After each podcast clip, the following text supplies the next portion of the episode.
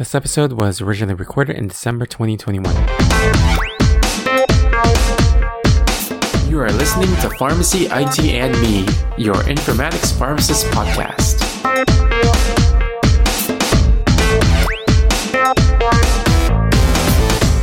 Hey everyone, this is Tony Dong. Welcome to another episode of Pharmacy, IT, and Me. And as with every episode, we start this one saying that the intended audience is everyone. So today we're going to be speaking with our special guest, uh, Dr. Daniel Chan, on what his role is in the pharmacy technology and informatics world. So thank you so much for being on the podcast today, Daniel. How are you doing? Great, thanks for having me. I appreciate the opportunity to get to share uh, kind of my role and uh, see how, how, what other people do up to. Yeah, and actually, this is this is just one of those other. For me, it's it's really interesting because um your practice is in uh, Ontario in Canada, so it's it's different than you know where I'm practicing in the U.S. So I, I'm really like excited to kind of talk a little bit more about that. Yeah, there's gonna be a lot of differences. Yeah. Um, but you know, before we begin talking about some of the more detailed topics, can you kind of tell the listeners a little bit about yourself? Yeah, sure. So I um, am born and raised in Toronto, in Canada. I uh, studied my undergraduate uh, at a smaller city outside of Toronto um, in Hamilton uh, at McMaster University. I did an undergrad uh, degree there for four years. And then I switched over to, or I graduated and then I did a four year degree. Uh, back then it was the Bachelor's of Science of Pharmacy at U of T. Um, and to make the story a little bit more interesting, at the towards the tail end, so the third slash fourth year of that uh, degree, they were actually planning to switch the degree over to a PharmD to kind of mirror what the U.S. was doing. And so that kind of left us in a bit of a bind because I was graduating with the Bachelor's of Science of Pharmacy, but here now all these graduates after me would have the PharmD. So what they offered our class was that uh, a certain number, uh, if you applied and were accepted, uh, could do the post baccalaureate PharmD. So it was a little bit different. Uh, it's a two-year post bac PharmD, uh, so you were expected to finish your farm, your Bachelor of Science and then go to the PharmD typically. But what they were offering us was that you could do, you could start the post-bac PharmD in your fourth year, have two sets of course loads, and then finish your PharmD in the the extra year. So you'd have kind of over five years, you'd have the Bachelor's of Science of Pharmacy and the PharmD. Um, so that's what I actually ended up doing. So a uh, bit more schooling, two degrees coming out of it. But in both cases, actually, I didn't have any informatics information at all about pharmacy informatics. I didn't learn anything about that. Um, so that's a little bit of background about uh, before going into what I do now. After graduating from that program uh, and obtaining both degrees, I was actually hired at where I'm working right now at North York General Hospital, which is a, a community teaching hospital in Toronto, uh, in Canada. Um, and when I was hired, I originally spent the first four years as an inpatient clinical pharmacist. I covered general medicine, geriatrics, respiratory, uh, neurology, and psychiatry. And towards the latter half of my four years, I uh, dealt primarily in psychiatry and mental health. And then after those four years, I was offered an opportunity to kind of switch over to the pharmacy systems team. And so I applied and I enjoyed it. And I've been there for the past three years. That's awesome. That's that's a cool journey that you had. And um, actually, just a little, just to back up a little bit, I guess like I'm I'm curious about like uh you know why you decided on deciding on pharmacy just in general as a career path. Yeah, so that's an interesting story too. I think so. I after I finished my four-year degree, I didn't really know what I was going into. Uh, I, I didn't have any plans. I kind of just had an inkling that you know I want to work in the healthcare field. I want to be someone who is helping people in that in that area and using my critical thinking and clinical skills in that set. Um, I actually come from a family of pharmacists, so both my parents actually are pharmacists. Uh, they own an independent store, uh, retail store uh, in Toronto, and my brother is a pharmacist as well, although he's younger. He so he I say he followed my footsteps.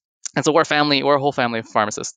And so it kind of made sense to me when I was applying for other things, applied to a bunch of things, but when I got into pharmacy school, I kind of just went with it. I went ahead. And it was just something that kind of really felt natural in a sense because I had worked in my parents' store. I had been able to experience firsthand kind of what a pharmacist does in the retail side from, from a clinical, a technical perspective, a retail perspective. So I, so that's kind of what led me to going to pharmacy school actually. I kind of stumbled into it more uh, and kind of just went with the flow rather than, you know, I wasn't one of those people where uh, I really wanted to, you know, this had to be my be all end all was to go to pharmacy. So it was a bit of a, a bit of a trial and error, let's say. So you know, like now that you're in the the informatics kind of like IT related side of it, um, I, I guess like I'm curious, like since you said your parents are both pharmacists, did they really know anything about that field? And I guess what do they think about your your role now?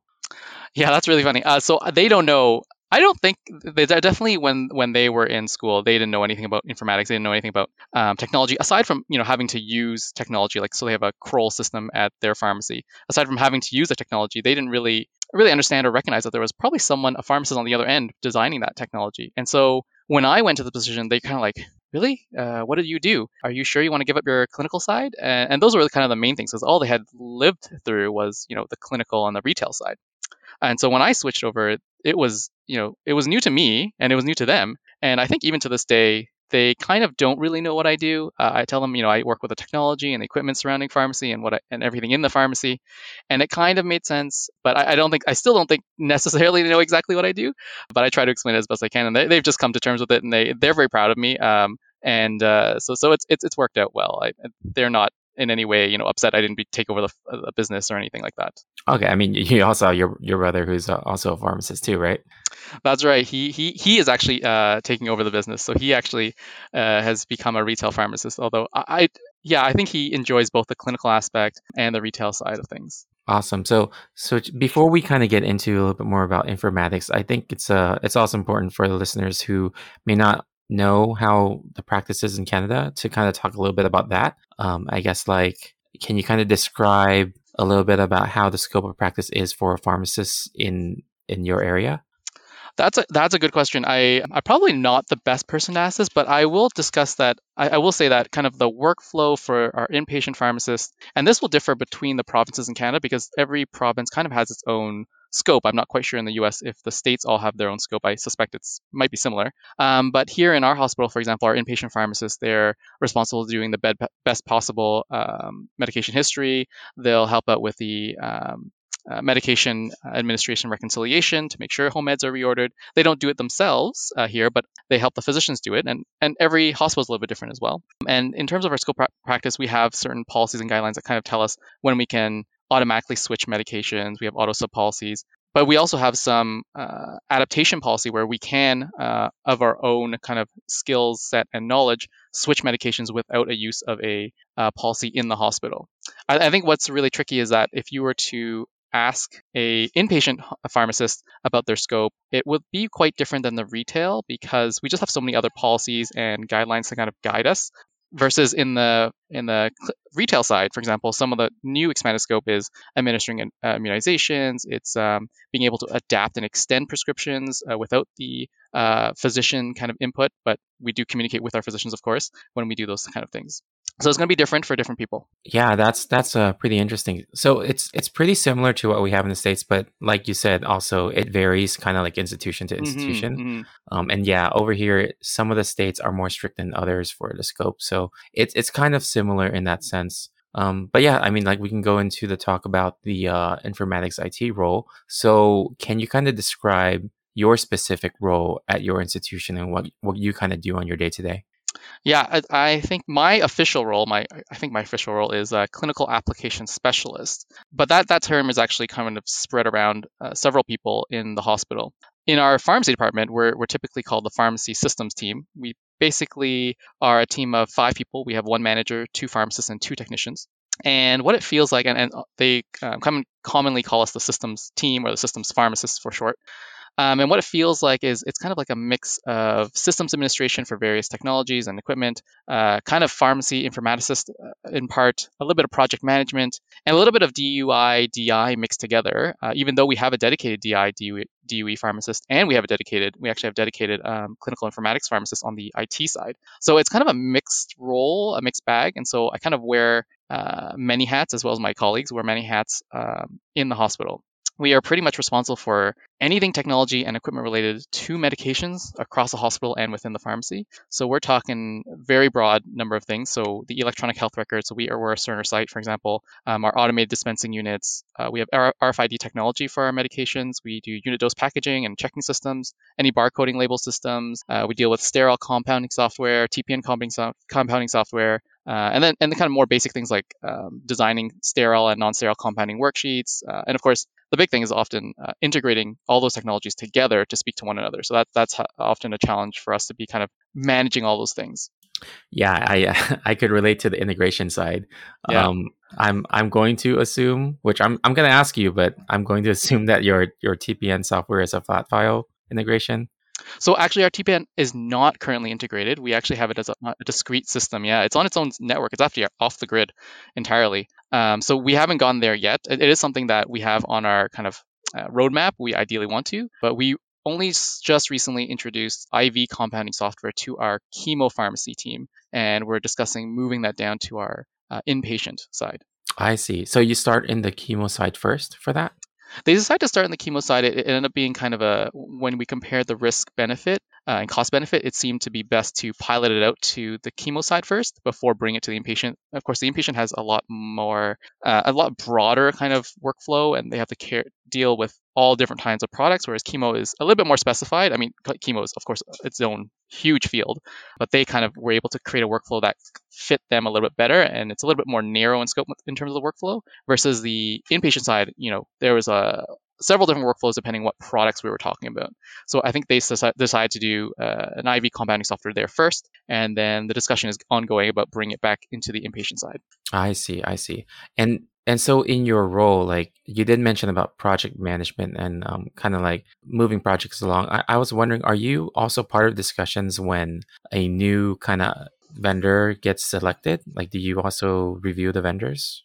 So I don't think we necessarily review the vendors. I think it really depends on what we're discussing. So if you're talking about picking an EHR vendor, uh, that's probably going to be more on the IT uh, informatics side. We probably get involved into in terms of the discussion about what, where they're going and what we need to do uh, to support that. Um, but if you're talking about, for example, an ADU dis- uh, vendor, we probably have a little bit more say. Uh, our RFID uh, technology, for example, we probably had a big say in terms of which vendor we went with. Although uh, you have to remember that in Canada, the number of vendors is is a lot smaller than than in the U.S. Okay, so so I guess like when you're looking at um, those like kind of pharmacy operation specific technology, and you do kind of review the vendors, what kind of things are you um, are you weighing against uh, the vendors, like each other? You know? Yeah, I I think that to be fair, I think a lot of that vendor discussion probably is above me. I would say that when the leadership has chosen a vendor or has kind of decided that this is the company we want to go with, we're probably the ones who do more of the beta testing. So we'll bring in the product and we'll test it out, see how it works. If we have any issues or concerns, uh, does it save time? What do we think from the technician front or, or pharmacist front uh, line perspective? So we probably do a little bit more of that and then feed that back up to my manager and my director. And then they kind of make a decision whether we bring this new technology and equipment in or we decide, you know, this is not the right one. Maybe we go someone else, or maybe the technology itself is not something we want to carry uh, in house. I see. I see. And then, uh, you know, earlier you also talked about the structure of your team, and you have like two technicians, two pharmacists in your team, uh, mm-hmm. plus your manager. And then you said there's also pharmacists on the informatics side. So, right. in terms of like after you know when you you implement these rules, you implement these um, these formats for like ordering and you know order sets. Who's doing the education? Is it you, or is it you know someone else is involved with that? Yeah, I think it's uh, that's a great question. Uh, it's often a combination, probably, and it depends on what the project scope is. I would say. So, for example, today we were, or perhaps for I should say, for the past few months, we've been discussing a lot of the new medications that need to be added for COVID, um, and a lot of MIBs and MABs. And so we, the P&T committee, the pharmacy and therapeutics, will often approve, and then from there, it kind of comes into our team to initiate the build and design in uh, Cerner. Uh, and then we liaise with, after we've done initial design, we liaise with our uh, IT colleagues and they do some back end work on fi- kind of finalizing. And it goes back and forth between the two of us. From there, then our team will take continue that work, and we may need to build it depending on what kind of product it is. We may need to build uh, it into the ADU system. We need may need to build it into RFID technology, our unit dose packaging. We may need to we do definitely need to do barcoding um, and integrating all of that um, to make the drug kind of a, a complete product. From an education perspective, it's generally probably emails. It really depends on on what's going on with this project. Like, are we getting our CPOE pharmacist involved, which I should say is also uh, not part of our team but works closely with us. Usually, there's there's a lot of ed- educational emails that says, "Hey, this got passed," and FYI, this is how you order it, and kind of things like that. So it, it's really varied. I, I don't know if there's um. It, it's sometimes it's us, sometimes it's uh, our IT team. Sometimes it's a combination. We do a joint email and say, "Hey, this is what's new. This is how to how to use it." Uh, so it really depends on each project. Yeah, and I ask because it's interesting for me to to kind of like understand that with different organizations. Because like for me, I've worked at two different organizations and they handle education very differently. Yeah, and, and education is a big thing because if you don't provide that a really robust but also concise and comprehensive education, then anything you deploy is just kind of going to sit there on the shelf and, and nothing will happen, or it'll be misused uh, and and you know people will get complaints because hey, how come it's not doing what I think it is? And and the reality was the education wasn't provided about its context and its purpose. Uh, so yeah, education is really important, and who quarterbacks that education is is sometimes a topic of this uh, of of a contention, right? Yeah, yeah, and I think the other thing too is like kind of like knowing that threshold on whether education is needed versus not. Mm-hmm, mm-hmm. Yeah, sometimes, sometimes honestly, an FYI email is just as powerful as you know having to go to the floors and talk to people. Right? It really depends on what you're rolling out and what you want to achieve. Yeah, yeah, definitely. So it's it's always like yeah, I always have that issue too. Like when I'm working on something and I'm integrating or implementing something, it's always like, wait, should I is this something I need to talk to education about? Like, because we, yeah, because we have like some dedicated pharmacy educators, yeah. and some things are just like, well, this is now just you know this new alert that they're going to see that tells them what mm-hmm. to do. Mm-hmm. So, do mm-hmm. we need education on that? So it's it's always like a balancing act, you know. Yeah, I, I think that's really a good point. And stakeholders, like figuring out who your stakeholders are, I, I think that's also something. When I kind of came into this role, because uh, I was coming from an inpatient clinical side, I was more worried about okay, what's what's today's set of problems? What are today's set of, of, of issues that i need to deal with? How do i put up the fires? And i go about it kind of one after the other and, and just what's the quickest way to solve this problem? But when you talk about like an it role or a systems role you need to take a step back and say okay well if what is the problem actually? You kind of look upstream and say okay is the problem coming from further away? Is it is it am i really looking at the right problem? Is it something else that's being causing causing this these things and i'm just looking at the symptom? And then you need when you propose your solution you have to look downstream. You have to think okay well sure, the solution I propose, it may affect, it may fix the, the problem I'm having now, but what other problems may I be causing down the line? How will it change how people view the EHR or, or the system? And then, of course, uh, as I mentioned before, and you mentioned before, stakeholders like who else is involved? Like, uh, you know, sometimes we think the pro- the problem is is uh, situated just within pharmacy or just within IT, um, but you look around and you're like, okay, well, actually, nursing is involved. You know, physicians need to be involved. Um, you know, other allied health, other, you know, maybe it's uh, health records needs to be involved. Like it, it, it, it's so interesting to kind of take a step back and say, hey, who else is is going to be impacted, and who do I need to get on the t- at the table to give me some input about whether this is the right thing to do or not?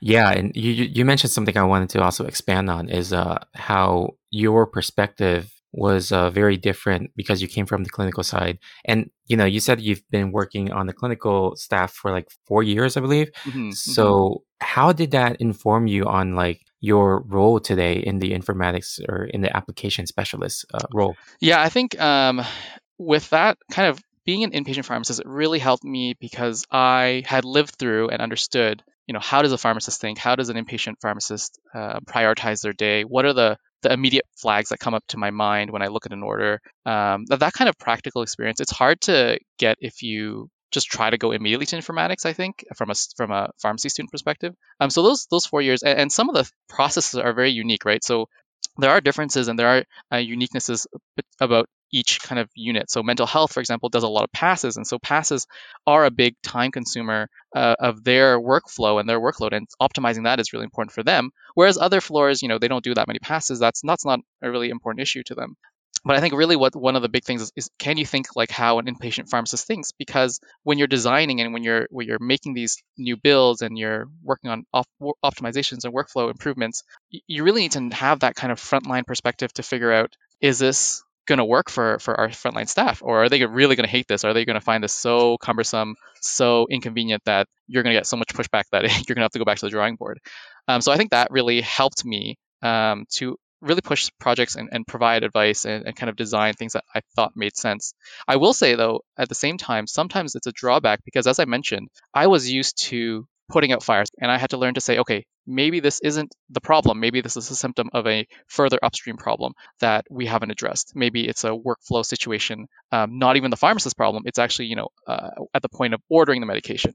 So that was really kind of it, it, it, helped me as being a frontline pharmacist, and I, I, do think it is beneficial if you're planning to do informatics to have an understanding of how the frontline pharmacists work and, and function and think. But it did have some drawbacks because you know that was all I was used to. I didn't I didn't really know uh, about uh, informatics because I in my formal education I had no, no, education. I didn't do any rotations in informatics, and so those kind of concepts of taking a step back, uh, thinking about stakeholders, all that was kind of new to me at the time. I see, I see. But I mean, like it, it's good because you have actually have that experience of you know being a pharmacist on the staff, and then also you you stayed in the same um, organization, right? When you moved into the yes, yes, that's right. Yeah. So so that's also another benefit because you're not moving to a completely different organization, right? Exactly, and and I think that that also influences their hiring decision because you know if you hire someone externally, then you have to reteach them the entire system. You have to teach them how their their pharmacists work.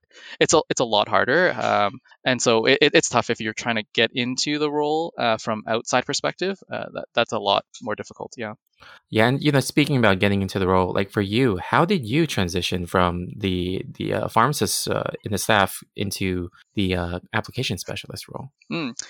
so that's a great question. So I actually, much of uh, uh, just like how I stumbled into pharmacy school to kind of, I kind of stumbled into this role as well. Uh, I didn't really, you know, when you go through school, they teach you how to be a clinical pharmacist, and, and, and that's it, right? Like at the time, anyway. Sorry, I should say, for my education at the time when I graduated in 2014, the you you learned everything about clinical and how to be a clinical pharmacist how to be the best clinical pharmacist in the world. But you didn't learn much about informatics, and so actually, uh, what had happened is that uh, someone on my team, actually my current colleague, was going to be on mat leave and so there was a, a contract open for one year to be her placement for a year. And I didn't, I actually didn't know anything about the role. Um, I had actually been, uh, I, but I did express interest about learning more.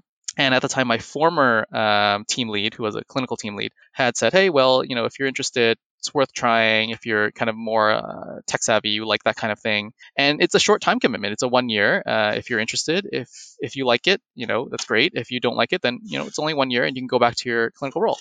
So I said, okay, yeah, that's a good idea. Maybe I'll ask a bit more about it. And so I actually went to uh, my current colleague uh, before she was about to go on mat leave, and I asked her, you know, what is the role like? What is what am I responsible for? What do you do? And I, I can guarantee you, she said probably everything to be true. Everything was accurate, but I actually to this date cannot recall a single thing she said. I think everything went over my head. I just didn't have a, a grounding for it. I didn't have basis around it. Uh, she just, you know, she, she explained her role perfectly, probably, but I didn't understand any of it. In any case, I applied anyways. I got the role, um, to my surprise, and um, I, did enjoy it. There was a lot to learn, a whole lot to learn. Um, and I felt like probably the first like three to six months I was just learning, and then kind of three to six months I was kind of performing, but not really because I had to ask a bunch of questions. And before you knew it, one year was over. And I was actually offered a permanent role to stay in the team uh, because someone had left and moved up, but I actually chose to return to clinical. So for a good five to six months, I actually returned to clinical because I missed some of the clinical aspects. Um, so they actually hired someone else and uh, unfortunately that person didn't stick around. It was just a there's some commuting issues and some family stuff. And so the position opened up again and i decided you know i really had to think about you know do i want to go back to this? I'm going to be living in the clinical um, and even though theoretically you're you're not truly truly leaving clinical but you are in the sense that you're not going to be practicing every day. And so I, I did end up making that decision to return to that systems role and to do that. And part of why i did that is um, part of it is because I, you know, I enjoyed the clinical, I enjoyed the teaching, I enjoyed working with my physicians and, and nurses on the floor. Um, I found it challenging and I found I was growing. But at the same time, this was so exciting as well because I was able to make changes. Um, and, and, they didn't necessarily have to be big changes, but some of them were, were, were, pretty big changes. And I was able to impact what I felt was the entire hospital or all of the pharmacists to hopefully make their lives a little better, improve patient safety kind of on a, a larger hospital scale. So that to me was a, very exciting. And of course, it didn't hurt that uh, for for my position, anyways, uh, you didn't have to do weekends or on calls or evenings. So that that was kind of a nice perk to to to kind of push me along there so you know like you you've had this pretty unique experience and uh, one of the things i always ask uh, every every guest is um, what kind of advice you would give to to people who are looking into getting into this role? And it, it doesn't have to be like a student uh, versus a pharmacist just like a general or you could also break it down to the, the type of person that's uh, looking to get into this role. Uh, mm-hmm. what kind of advice can you can you give them? Oh that, that's a tough question because uh, well, if, if anyone's been listening, you know that I've kind of stumbled my way into this, and, and I didn't really plan to uh, get into this role. What I will say is, I think I think I'll give some advice for students, for for pharmacists, and then I'll give some general advice. I think. Uh, I think for students, uh, the most obvious one is during your rotation, select an informatics rotation if you can find one. And if you can't find one, ask your preceptor to shadow the informatics pharmacist or get involved in a informatics project. Um, honestly, we're always looking for help. We're always short. Um, and that, even though you may be playing a small role, it gives you a per- better perspective of what that project was and how your work uh, influenced that project or affected that project. And it's really important because I, I don't know about the US, but in Canada, we don't have uh, second year informatics residencies like the US do. So your exposure to informatics is very limited in in um, Canada. You might get some education now. I, I remember Marie Rocky's uh, a session with you. She talked about her uh, developing that uh, informatics course. Um, but the reality is that firsthand experience is pretty rare, and so when people are looking to hire for informatics, uh, it's it's hard to find people that have like a lot of informatics experience. They, they probably won't. And so sometimes the difference between, you know, two really great pharmacists is that one one project or that one rotation that they happen to have when they were a student um, that could make the difference. So I, I really uh, encourage students who are interested in just just try it. Ask your ask your hospital if there's an informatics project you can get involved in, or even just shadowing. Um, and then I will say also that, as I mentioned before, it's really important to have an understanding of the pharmacist workflow and the pharmacist mindset. Um, understand what how the, what they're thinking, what's their priority, how do they f- look for problems, how do they solve those problems, uh, where are the common pitfalls and gaps. Um, those are really important for a good informatics uh, pharmacist if you're a student. I think for pharmacists, um, if you're already in the inpatient side, um, then again, same as the students, look for opportunities to be involved in an informa- informatics project, talk to your informatics pharmacist, um, get an understanding of what's going on, and connect how what you do with what they're doing, right? A lot there's a lot of connections that I had to make, you know, because when I practiced as inpatient, I just kind of did things. I'm like, oh, if I do this, then this will happen. But there's a lot of back end that build and design that the informatics team does to make that work, right? Um, you know, if I enter this, this pop-up will show up. It just that's just how it works when I was was when I was frontline, right? But as an informatics, you kind of understand a, a, better understanding of you know how does that work, and that's really important to to really have a good grounding in if you want to get into informatics. I think it's a lot tougher if you're coming from outside a hospital. If you're coming from retail and you're trying to get into informatics, especially in a hospital, that's really tough. I think I've talked to some people and I've, I've had some people actually come through here and, and, kind of ask me that same question. How can I get into the role that you're in right now? And, and you know, I'm currently working at um, a retail store. Uh, I, I, think it's really tough. I'm going to be honest. And um, it may require you to go back to school for a little bit to get a master's in health informatics. It may require you to go back for residency. I found in Canada the easiest path to getting into informatics, especially in a hospital, of course, is to start from the inpatient dispensary, work your way to clinical, work your way to informatics. Uh, it's not easy, especially, uh, and this is true if you're coming from retail, you had no prior experience in informatics. It's not easy, but unfortunately, that is the kind of the path to take. Uh, and there's there's always if you're willing to go out and move out of the urban area to a rural area, you may be able to find more opportunities there, build experience either inpatient or informatics, and then try to come back into a, a, a larger city. And then in general, I'd say like for everyone, whether it's student or pharmacist, I, I think there are certain characteristics that will get you more likely to be hired or, or be successful in this role. I think the first thing is you have to be willing and you have to show initiative to learn and try new tasks that are outside of pharmacy clinical, right? I don't know about you, Tony, but when I went to this role, I learned everything. Everything was new to me. Uh, you, you didn't train for this in school. How to build drugs, how the EHR is connected to the ADU, how to design the drug in an RFID system. Everything was new to me. But I think that's that's some of the challenge and some of the exciting parts of informatics that you know this is new, but you're making a big impact on people who are working frontline. So the willingness and, and the ability to show initiative to, to, learn and try new tasks is really big, I think, in terms of people who will succeed in this role. Um, I would also say being able to empathize, and I, have kind of harped on this a little bit, but being be able to empathize with your frontline users about um, how they work and what they do and what, what's important and but also being able to step back and take a look at the bigger picture and making sure you understand from a system perspective what you're doing. And i think the last thing that is is perhaps sometimes underrated uh, is communication skills whether it's written whether it's verbal. Your ability to explain technical aspects to your clinical staff and vice versa so your your clinical needs back to your IT team or you're, or you're translating that back to what you need to build that's really important because it doesn't matter how much you know. You can know everything about the technical side, you can know everything about the clinical side, but if you can't communicate that to others, you're you're it's kind of dead in the water. Your project is, is done for. And so so those are kind of things that I, I kind of uh, general things that I think are important. Empath, empath, being able to empathize with your your frontline staff, being able to and willing to learn and try new things and communicating uh, are, are, kind of three things I think are really useful. Those are those are really good pieces of advice, and uh, you know I I really uh, agree with the communication part because so when I started, like I I didn't know that you know there was actually a lot more interdepartmental communication, and then there's a lot of sitting in meetings and trying to discuss about like why certain things are requested a certain way. So that yeah. communication piece, yeah, that that's really important. It was it was so interesting. I remember um, I had the chance. We have a separate uh, CPOE pharmacist who just does you know electronic order sets and PowerPlans and that's a lot of work. Like one person doing all that stuff is a lot of work. And i remember she had she went on vacation and this was right before covid. And i i somehow somehow got roped in to cover her for a week. And oh my gosh like the number of meetings i had to sit into and be a part of COVID for peds, COVID for adults, COVID for emergency, COVID for ICU. Uh, I was like, and, and they just said, you know, you just focus on the meds. And there was just so much though. Like, and I, I remember there's physicians at tables, there's nurses at table, there's pharmacists at the table, and like, wow, I, I have to uh, kind of explain the technical parts uh, and to be honest, uh, you know, I was just covering, so I didn't even understand, to be honest, the, the full scope of, of, of, what they were doing.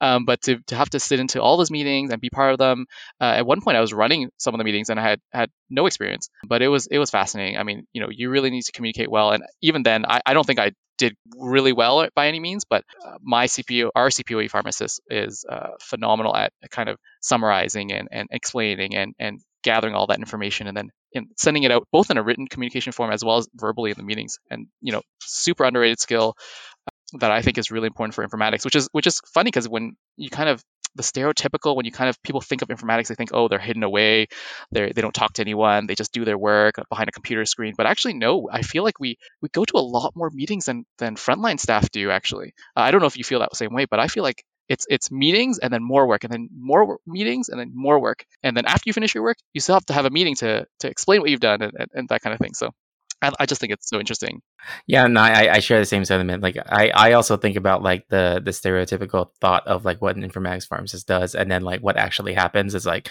okay, I have to be in this meeting from this to this, and then there's a back to back for you know three yeah. other things, and it's like when yeah. do I have time to do the work? to do the actual do work, right? Yeah, yeah, yeah. yeah. I mean, I, I'm I, we're lucky because we're a little bit because because we're focused on pharmacy, we're a little bit shielded. Um, but my colleagues on the IT side who are who are pharmacists uh, as well, and they're doing uh, clinical informatics oh man, they're they're probably in meetings all day, and then they're like, okay, well, I need to I need to schedule time. I need to schedule a meeting for myself to do work. That, that's how intense it got. Um, yeah. So I, I don't know if that's the same for you, but they, they schedule they schedule their lunch, they schedule their their time to the quiet time to do work, because uh, otherwise they're going to get pulled into every single meeting.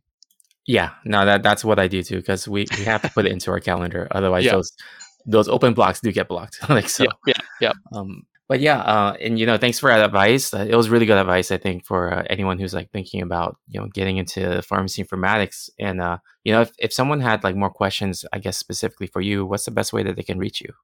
Yeah, the best way to reach me is, is by email. So uh, my email is daniel.chan at nygh.on.ca. Uh, and I'm happy to discuss uh, all kinds of things. I, I love to uh, see what other sites are doing, especially if you're a Cerner site. I love to see what you're working on. I love to, to hear uh, what you're going through, the troubles. And there's always troubles, and there's always room for optimization. Uh, I love talking about workflow and how people have kind of made things better or even made like some small things like documentation even. I love talking about that. And, and if you've you know if you're a, a team that's you know uh, working with new or emerging technology or equipment love to bounce ideas love to learn what you're and see what what's going on at other sites and how they've implemented it because I, I, love to i just love to optimize what we're doing in our hospital to and our pharmacy department to make things kind of easier for our frontline staff. And and really the goal is to improve patient safety to improve patient outcomes. So so i love i if you want to email me and just you know talk about something and chat about something by all means send me an email Awesome, awesome. So um, I'll be putting that information into our show notes for anyone who's interested in reaching out. But you know, to be respectful of your time, I'd like to thank you again so much for you know taking some time out of your busy day to be on the show. Of course, no problem. Thanks for having me.